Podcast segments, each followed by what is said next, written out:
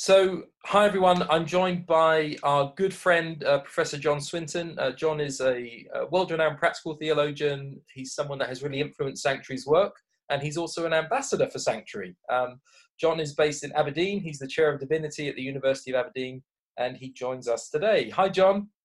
Hi, Dan. Good to see you.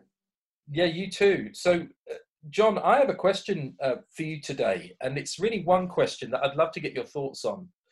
And, and and the question is born out of this idea that at this time where many people are uh, struggling with their identity, I guess we'd say, because in the West, um, I live in Canada, uh, you live in Scotland, but in our cultures, much of our value is tied to what we do and what we can produce. And so many of my friends at the moment are who are, are unable to work or are at home or, or struggling to work at home. Um, are having a really hard time. Their mental health is suffering, and they're kind of being confronted with this idea of, I think, I think I'm too defined by what I do. Uh, I wonder, are there other ways of how do we how do we frame this? Are there other worldviews? Are there other ways of looking at personhood and the value of persons beyond this sort of Western mindset? I think I think there are, and I, and I think the first thing to think about in relation to certainly in relation to value, is that value is always a gift. So you don't become valuable on your own. Uh, you always have to be given value by somebody else. And that's the, that's the case not for just for human beings, but for things as well. So take something like a wedding ring. So a wedding ring itself, unless you're a very wealthy person, probably doesn't cost a lot of money. But the value that a couple put on it, it makes it invaluable. Right? So the value emerges from the, uh, the importance of the object for the individual. And it's the same with uh, human beings. Our value doesn't come from ourselves and what we do, although culturally we think that it does or feel that it does. Actually, our value comes from the gifts that other people have given to us of looking at us and valuing us, ultimately valuing us in, relation to God. And I'll come back to that in a second. But even if you if you're successful in your job, you only really get value if other people think you're successful.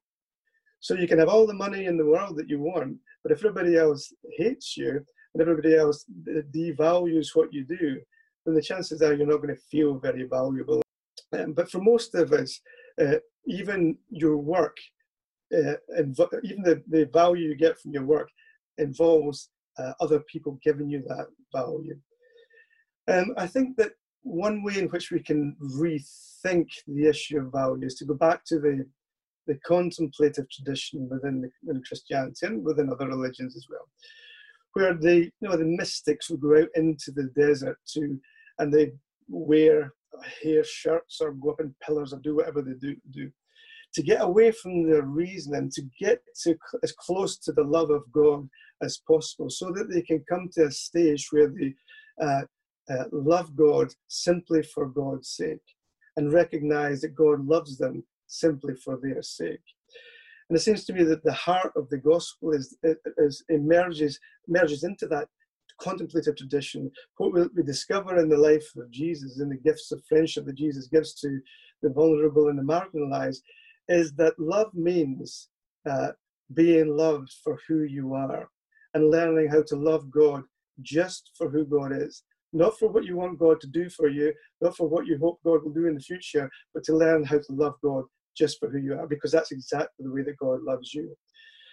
And so, um, if we have that kind of perspective and value and identity, then even when we're failures in our work or failures in the things that we seem to that we seek to achieve, we actually still have our value, we still have our identity, and we still have fresh possibilities for for the future, for the present and the future. That's great. Thank you, John. That's that's just put so well, and it strikes me as um, ironic that just as those desert fathers who would remove themselves from the culture and go out on their own to seek a deeper understanding of who they are and who God is, um, each of us, in a small kind of way, are being forced to a place of isolation at the moment. Um, yeah so there is an invitation in a weird way there is an invitation for us to to take that difficult path of introspection with god um, we don't have to go and sit on top of a pillar for 30 years, but but we can actually in those moments maybe redemptively use them to seek God directly and say, God, you know, who are you? And and because who I understand you to be tells me who I am.